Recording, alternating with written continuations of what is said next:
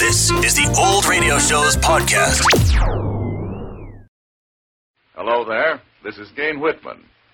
I'd like to tell you a little something about what I think is a great radio program Adventures by Morse. At least I think it's great, and I do know something about it, for I was there. You'll probably recognize me as the narrator or announcer in one of two of the scenes you'll hear later on. First of all, I want to say that these adventures are mystery stories.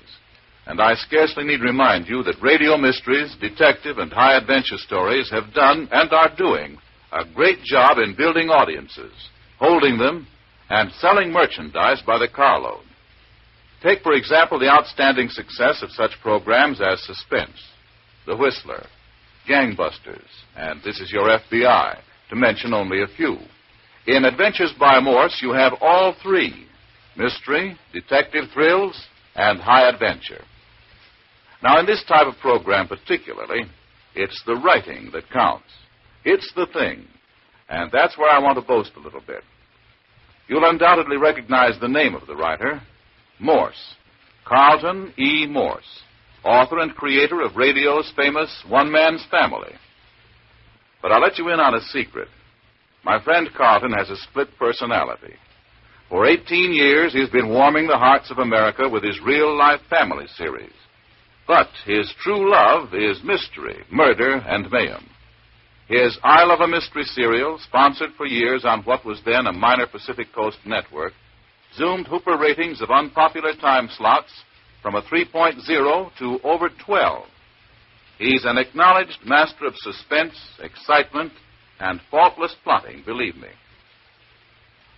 And now here's a surprise for you. In addition to all I've told you about adventures, Carlton has added a special gimmick, a hook, to bring back your listeners week after week. Adventures by Morse is in serial form and consists of eight complete mystery stories spread out over 52 weeks, but carefully designed to fit into the 13 week cycles which has become standard in radio. Why do you suppose the Saturday Evening Post, for example, always carries at least two fiction serials at the same time? Of course, you know why. To keep readers buying the magazine week after week, year in and year out. Well, that's precisely why these adventures are serialized. To bring back your listeners from one week to the next. However, a brief synopsis precedes each episode so that a new listener at any time can tune in and enjoy the entire story. Well, I guess I've talked about long enough. I've chatted with you about the advantages of radio mystery drama, the importance of the writing, who the writer is, the serialized hook to hold listeners, and the production. No, I haven't mentioned production. I'll make this short. Adventures was produced by Carlton Morse himself in Hollywood, the radio talent center of the world, and I can honestly assure you that nothing was spared in cost or effort to make this the outstanding mystery drama in radio. Let's take a listen now to a few excerpts from one of the episodes in the first story in the series called City of the Dead. Here's its chilling opening.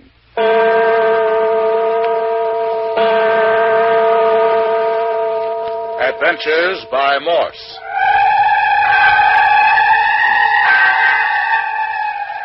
Carlton E. Morse presents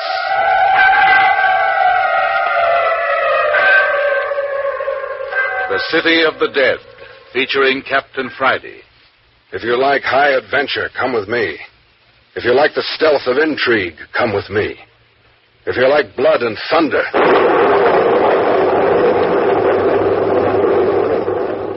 Come with me. That was Captain Friday you heard, the hero of the series, inviting you to come along with him in adventure, mystery, and excitement. Captain Friday, reckless man of courage, head of his own detective agency and arch foe of the criminal. It's Captain Friday who leads us through the intriguing maze of conspiracy, plot, and counterplot of these adventures. It's Captain Friday who eventually solves the mysteries, traps the criminals, and sees to it that justice is done. Now, in this type of show, you don't have time to hear an entire story. But we'd like for you to hear just how good and exciting it can be. So we're going to give you the opening summary of Episode 5 of City of the Dead and a bit of the dialogue. Here's how it goes. Eight o'clock. on the third night in the City of the Dead.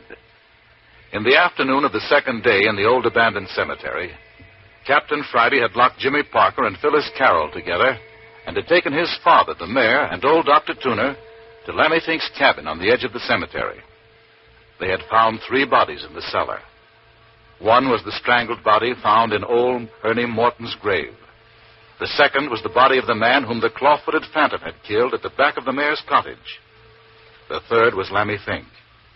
According to Captain Friday, he'd been scared to death. That's right.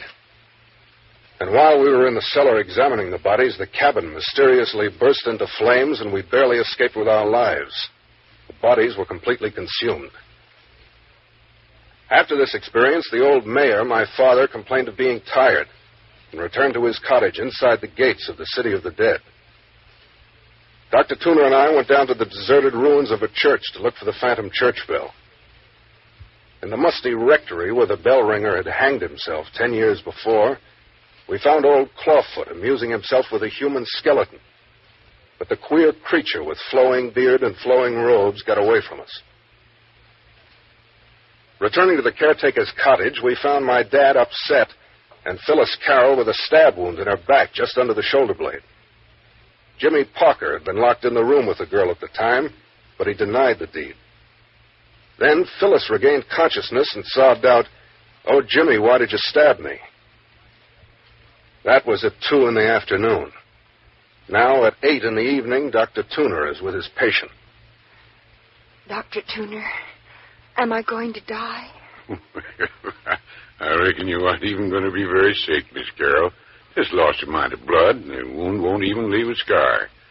Feel much better after a little sleep, don't you? Oh, I- I've been asleep. Well, Oh, sure you have. Here, let me fix that pillow. Oh, Now, lie on your left side just a little. Yeah. That leaves that sick shoulder of yours. Look mighty pretty in that outfit, Miss Carroll, with the firelight playing on you. Oh, I must look terrible. I've been crying so much, but Not a bit of it. You look like a young girl should look. oh, Dr. Tuner, what would make Jimmy do a thing like that? Now, now, you'd better let Captain Friday figure that out. That's his business. By the way, he wants to bring Parker in here as soon as you feel like it. Oh, no, please. I I can't face Jimmy after after Well, he I reckon that'll be necessary, Miss Carroll. Do I have to see him? Can't be helped, I'm afraid. Well, all right then. Good. We'll have him in now and get it over with.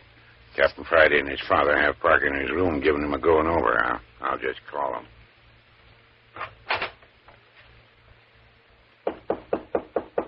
Hi there, Captain. That you, Doctor? Miss Carroll's ready to see you next door. Good. Come on out, fella. Come on, Mayor. I'd rather not see Phyllis tonight. You know, what you want hasn't got anything to do with it. Go on in there and sit down. Okay. Have it your way, then. No. I want you facing the girl. Sit in that straight chair. Yeah, if I'd have known he's going to be all this rumpus, I'd have said take him to city and lock him up from the first. Never mind, Mayor. We'll get things straightened out for you in the City of the Dead. I know the reason why. Aren't you ashamed of yourself, Parker? No, I'm not. I suppose you only regret that you didn't kill Miss Carroll outright, huh? Oh, Jimmy. You look here. I didn't stab Phyllis. How many times do I have to tell you? From then on, the mystery grows by leaps and bounds as the girl, Phyllis Carroll, accuses her fiancé, Jim Parker, of stabbing her in the back. A reconciliation follows when Captain Friday determines that the knife was hurled at her through an open window by an unidentified person. He is also pretty sure there is a mysterious evil force at work in this city of the dead and thinks that it may be a phantom like monster they have nicknamed Clawfoot some inhuman sort of a thing which wails like a banshee and has claws on its feet. In this episode also, Phyllis reveals the reason for their, well, that is, her and Jim's visit to the cemetery. Her grandfather, believed dead, had instructed his agents to present to her on her 20th birthday, which was just a few days ago, a half million dollar fortune in black pearls. The only catch was they were buried in one of the graves. It becomes quite obvious that some other folks have stumbled onto this secret, too. And they aren't at all shy about murder and other little gems of crime. Let's pick up the end of this tingling episode where Captain Friday and his friend Doc Tuner and Phyllis are alone in the caretaker's house, and the two men hear a cry that stiffens them with horror. Help! Miss Carroll, what is it? What's the matter? Oh, look! Look there by the door! Well, I'll be a son of a gun. Look, Doc, a visitor. A skeleton. Captain, what's that thing doing here? Where did it come from, Miss Carroll? Oh, take it away! Take it away! Now, now, now, Miss Carroll, I don't reckon a skeleton can hurt you much. Supposing you tell us how it got there so we can do something about it. Well, the, the door just suddenly opened and the skeleton walked in and, and collapsed on the floor. And then the door was pulled closed. Dang, I would a skeleton to do that, if you ask me. Hey, Doc, come here and look at this. Now, What in the name of Sam Hill are you doing to it, Captain? Now, look. The bones are joined together with pieces of wire. Now, what sort of monkey business is this? Here, look. A message tied about its neck. Message? What does it say? says, I have come to you out of the grave marked Theodore Beverly, but I do not belong in his grave. I am not his skeleton. Theodore Beverly. Why, that's Miss Carroll's grandfather. My grandfather. Grab her, Doc. She's fainted.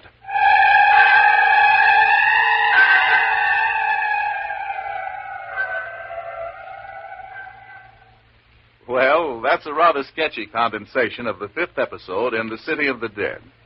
But it certainly does give you an idea of the hard hitting impact, the punch that is written into adventures by Morse. Believe me, this is a radio technique that will grab off and hold a king size listening audience. And after all, that's what you want, isn't it? You know, when I get to talking about Carlton Morse as a writer, well, I can't help but get enthusiastic. But to show you further what I mean, here's another excerpt from The City of the Dead. This is the spine tingling conclusion to episode six. Phyllis Carroll and Doc Tooner are alone in the cemetery cottage at night when they hear the hideous wail of the claw footed thing right on their front porch. Listen. If that thing outside the door would only go away, I, I wouldn't feel this way. But, Oh, Dr. Tuner, Dr. Tuner, look, look at the front door. It's opening. God's sakes, I forgot to lock it. Oh, hurry, hurry, lean against it. Oh, hold it shut. Don't let him get it open. I've got it. And if I can push it shut, I... Who's out there? Oh, can't you hold it? Can't you hold it? I'm trying my dangest. Whoever's on the other side of that door is as strong as an ox. Oh, it's, it's the claw-footed phantom. You mustn't let him get in. You mustn't. You mustn't. I can't get any hold with my feet. It's gaining on me. I'm slipping. I'm slipping. Dr. Turner, the fireplace poker's on the rack. Can you reach it? Good. It'll give me something to fight with. Oh, can you reach it? Yeah. Yeah, I got it. I'm going to let go of the door and crack him over the head with the poker when he comes in. Oh, be careful. Oh, oh you missed him. Look out, Dr. Turner. Look out. He's got a knife. Well, if he comes within range of this poker, I'll- Oh, oh no! No! You killed Dr. Turner! You killed Dr. Turner! Oh! Oh, oh don't! Don't! Go away! Don't look at me like that! Go away! Go away! Oh, oh don't come near me! Don't come near me! Oh, please! Please go away! Don't touch me! Don't touch me! Jimmy! Jimmy! Oh, oh no.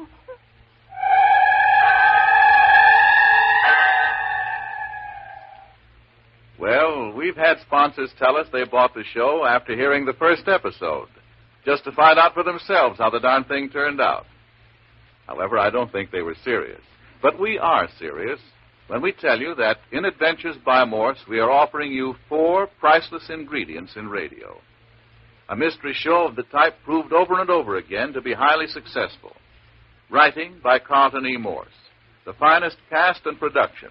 And, above all, a hook to keep your listeners coming back week after week to get a thrill out of the show and to hear your sales messages. Thank you very much.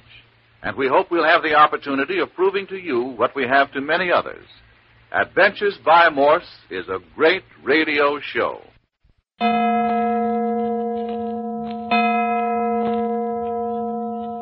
Adventures by Morse.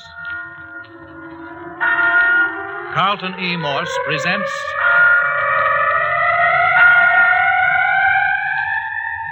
The City of the Dead, featuring Captain Friday. If you like high adventure, come with me. If you like the stealth of intrigue, come with me. If you like blood and thunder,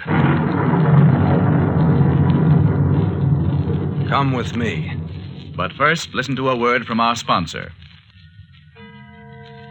The City of the Dead. There are 10,000 citizens in the City of the Dead, each with a white marble slab indicating each residence. The gates of the City of the Dead have long been closed to newcomers. It is a city whose population has remained unchanged for the last 10 years. And the mayor of this city is Joshua Friday.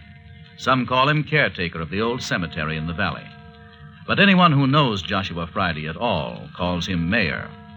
He is the only living person in the City of the Dead.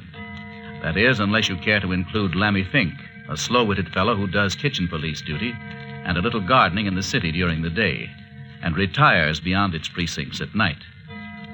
The city of the dead lies in a tiny valley 25 miles from the suburb of a great city.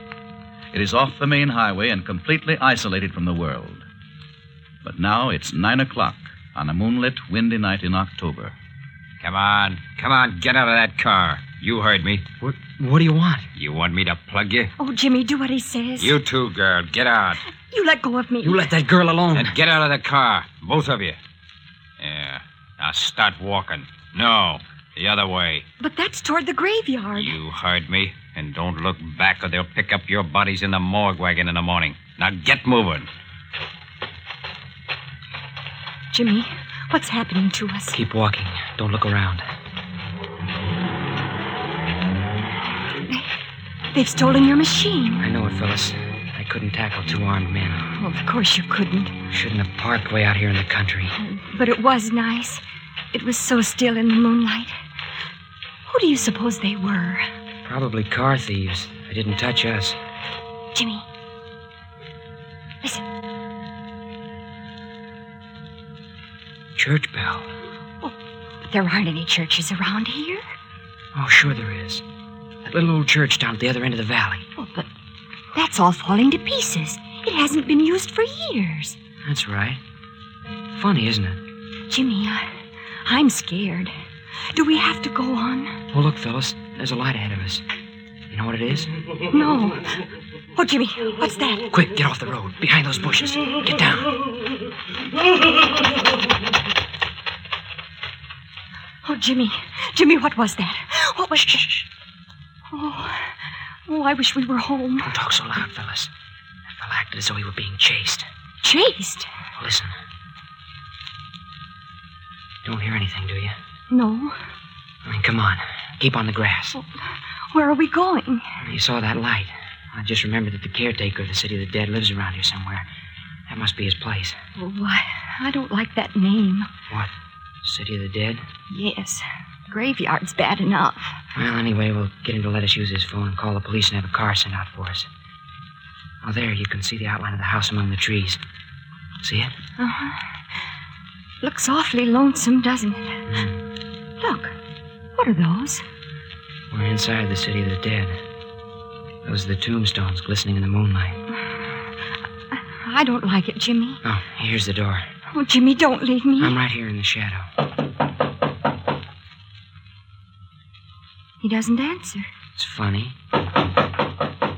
What do you want? Oh, I'm, hey. No. Hey, where did you come from? What do you want?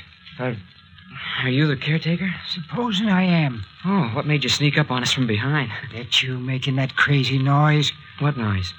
Oh, you mean the man crying? Oh, so 'twas you. Oh, no. No, it wasn't. He passed us down the road. He was scared. What are you doing here? Why, our car was stolen from us. Oh, stolen? Hi, Doc. Open the door. Yes, two men held us up. We want to phone to the city for help. Do you hear, Doc? They're coming, Mayor. Oh, here you are. Well, what have you there, Mayor? Go on in, you two. Yes, sir. Lock up again, will you, Doc? Sure. Were they the ones kicking up the rumpus? Hmm. Yeah, you tell a queer story. Here, you two, sit down. Said the car was stolen, Doc. Who stole it? Well, I don't know. Just Two gunmen. Yeah. Ah, Now, here, Mayor, you better let me do the questioning. We'll get further. Go ahead. Uh, what's your name, son? Hmm. James Parker, sir, and this is Miss Phyllis Carroll. Hmm, how do you do, Miss Carroll?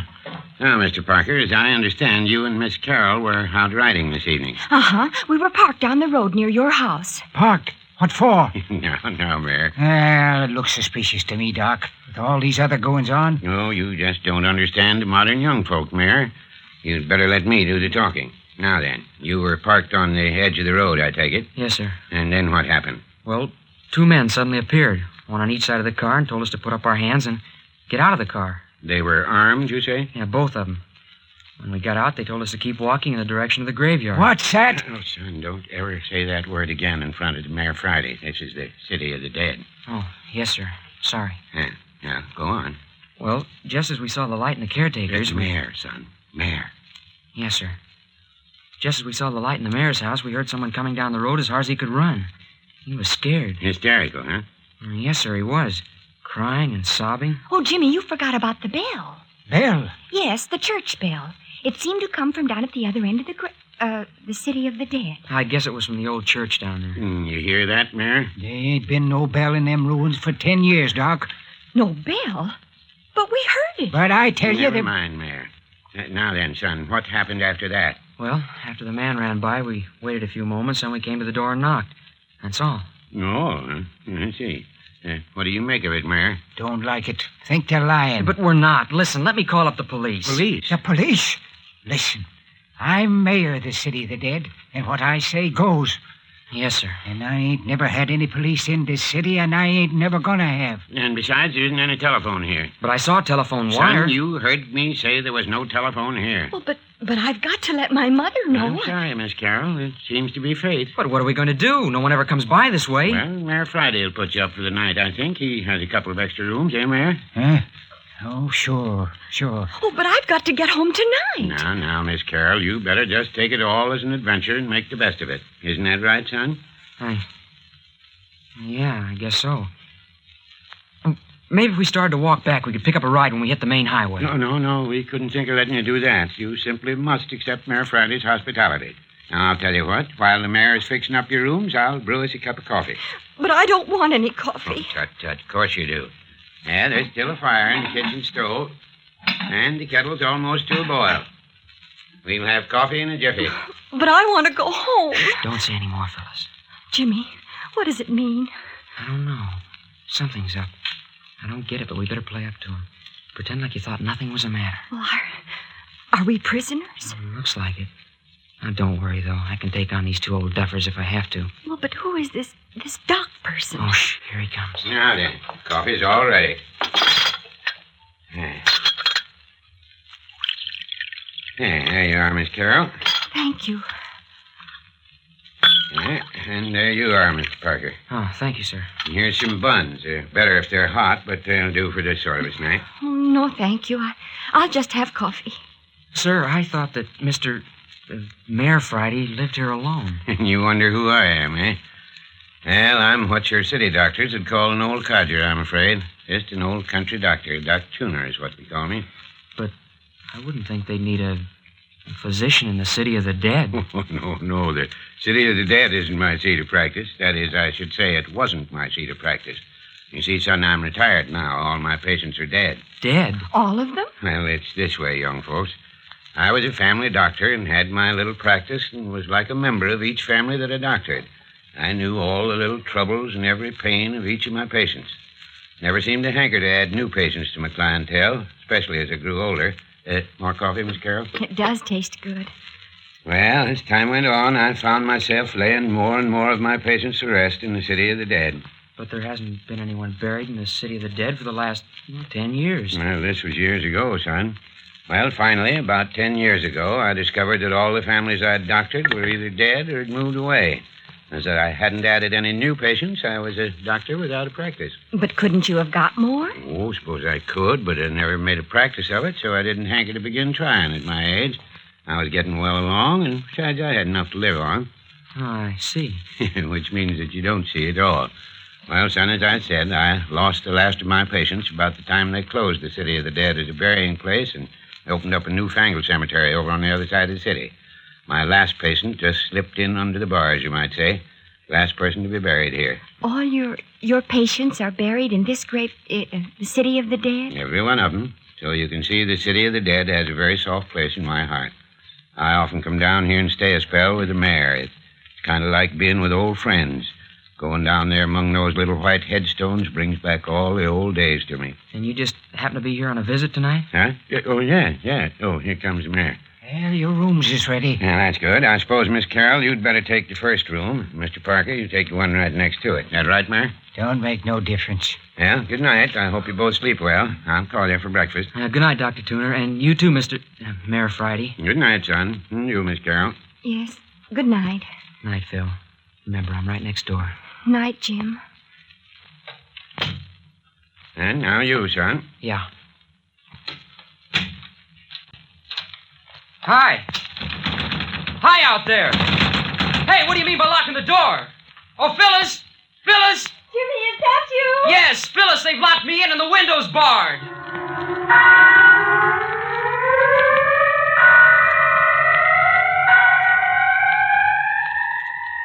Out of the night come two youngsters. Into the web of intrigue woven by two strange old characters they fall prisoners of Doc Tuner and Mayor Friday. Just who are? But before we go into that, a word from our sponsor.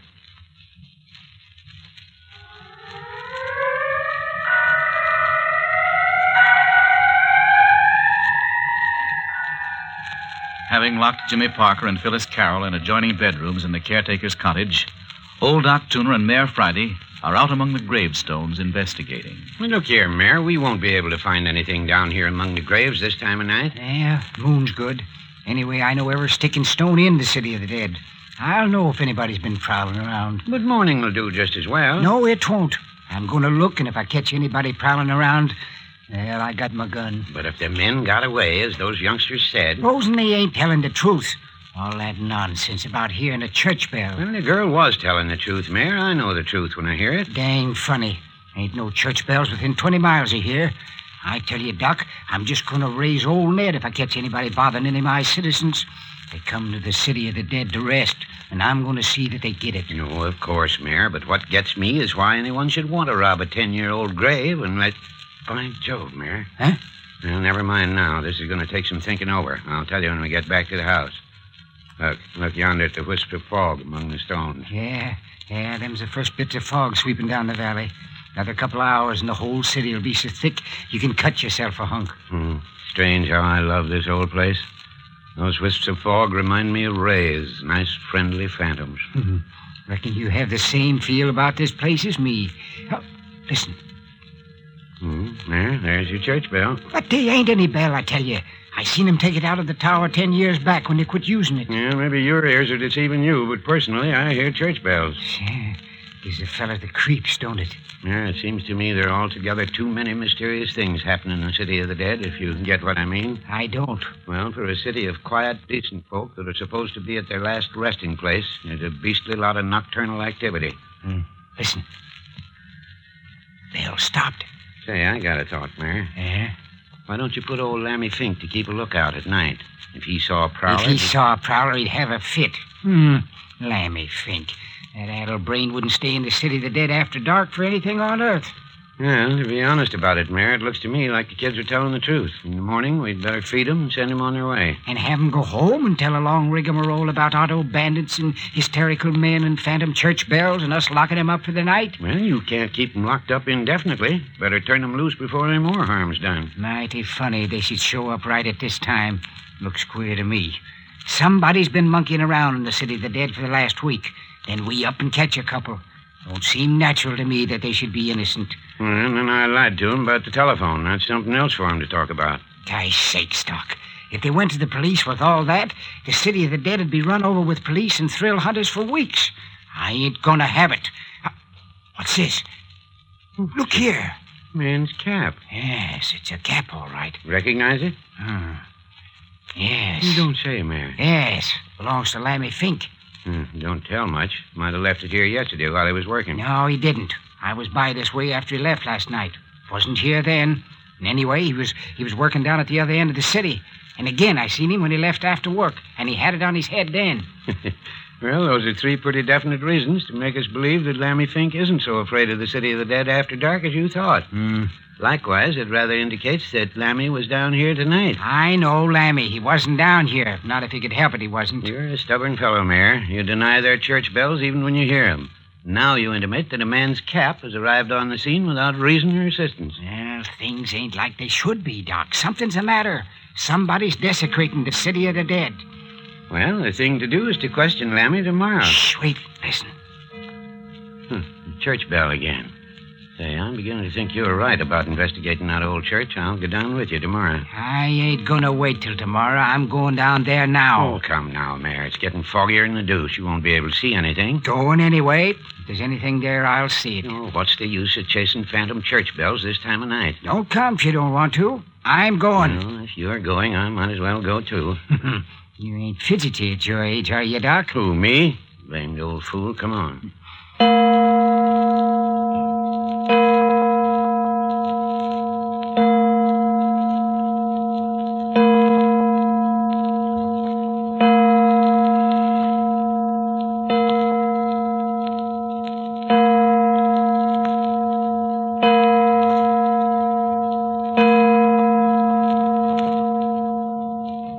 Well, now that we're here, what are you going to do about it? Can't see a blame thing. Got a flashlight, Doc. Always carry one. Hmm, dilapidated old ruin. Should have been torn down long ago. Come on, I'll lead. And look out where you step. Every board's full of rottenness. Floor's liable to collapse and let you through. I ought to know that. Been in here often enough.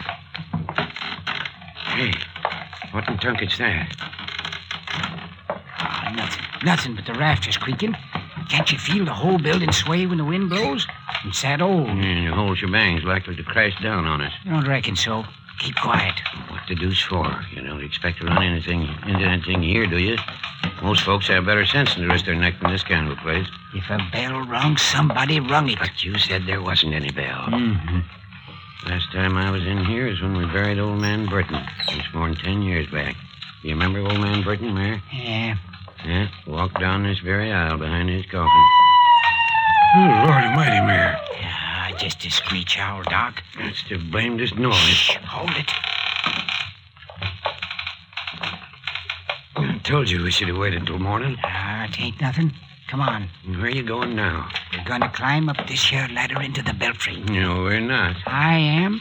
Like as not, one of the rungs will give way and you'll break your neck. I'm gonna chance it. Yeah, then let me go first. No. This here's my funeral. You be careful, Mayor. Listen to those rungs squeak under your weight. Yeah. Yeah, they'll hold, I guess.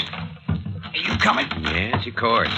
Hold that light down here so I can see what I'm doing. All right. I'm right behind you. All right, Doc. You wait for me at the top of the ladder. Yeah. If anything doing, I might as well be in on it.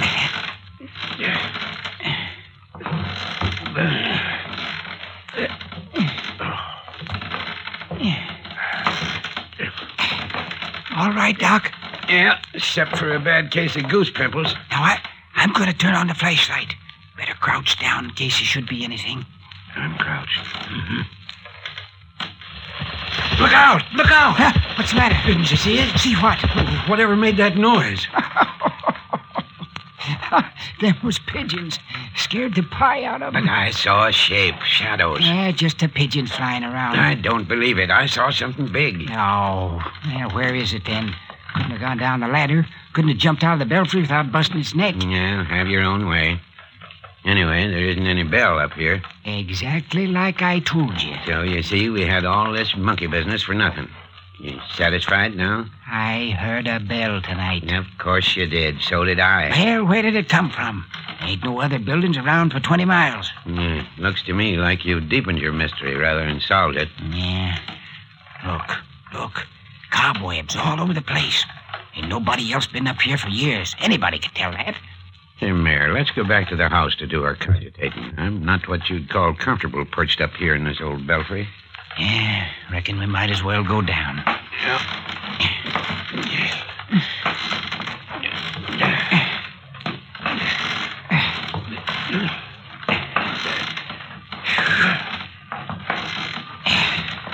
Oh, Yeah. Glad that's over. I'd make a blame poor monkey at my age. Come along. Now, where do you think you're going? Well, as long as I'm here, might as well look over the whole place. You're sure anxious to break a leg. You feel how springy these floorboards are? Liable to give away any minute. We'll take a look behind the altar. Eh? What's back there? Well, it used to be the preacher's study. It was never used, though, after the old bell ringer committed suicide in there. By Jove, Mayor, I'd forgotten about that. Old Sammy Martin. Hanged himself, didn't he? Yeah. Yeah, locked the study off and never used it after that. Of course I remember now.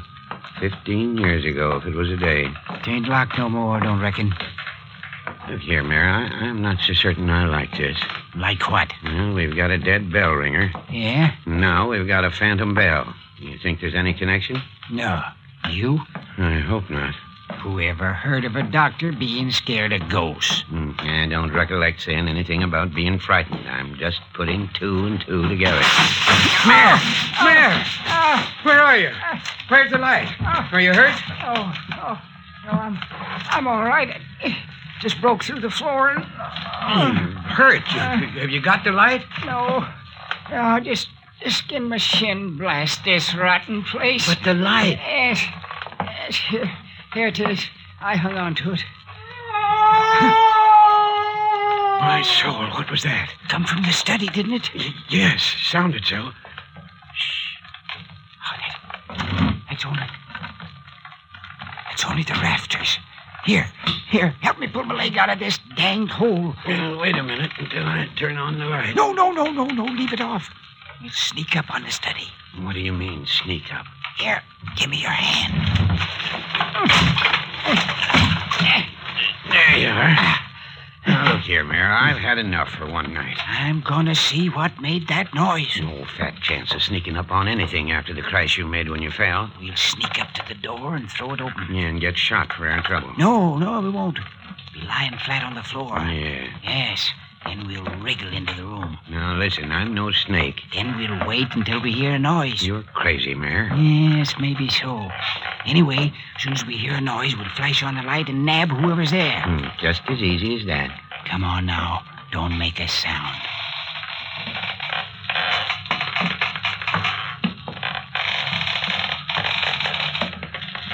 Here's the door. Lie down flat. Hmm. Right in front of the door? Yes, it swings in. I'm right alongside you. Well, who's going to open the door? I am. I've unlatched it. All I got to do is give it a push. Well, push. What? Ow! Ow! Oh, great jumping seizure. What what was that, Doc? Ah. Oh, I don't know, but whatever it was, it ran the full length of me. Stepped on you? Stepped on me and dang near ground me into the floor. Stepped smack on my head. Are you hurt? Well, I don't feel any too good. Can you walk? Oh, of course. Well, well our ghost seems to have gotten away. Turn on the light. Let's get into the room and look around. Yeah, I could do with some light. There. Mayor, I haven't told you the worst yet. Huh? The worst? Yes, the worst. Mayor, whoever it was that ran over me didn't have shoes on. Look where his nails scratched my face. Oh, gosh almighty, Doc. Wasn't it a man? Well, I tell you, he was barefooted if it was. Gee, Rushi.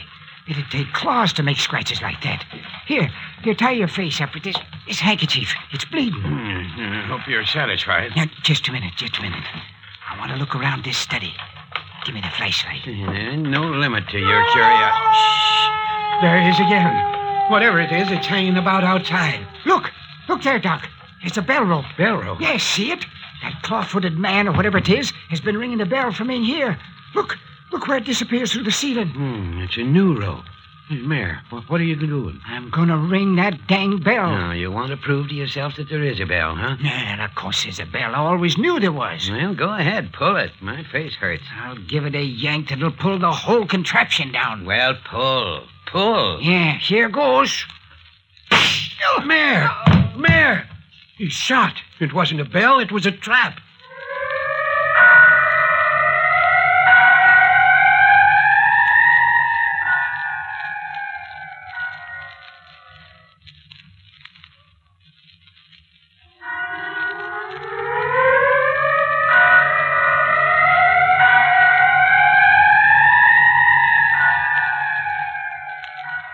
You have just heard the opening episode of The City of the Dead, especially written and produced for your sponsor by Carlton E. Morse.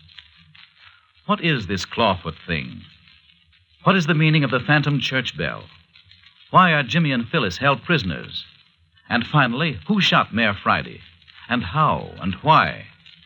The mystery grows deeper and creepier next week with Chapter 2 entitled I've Dug Up Something Ghastly.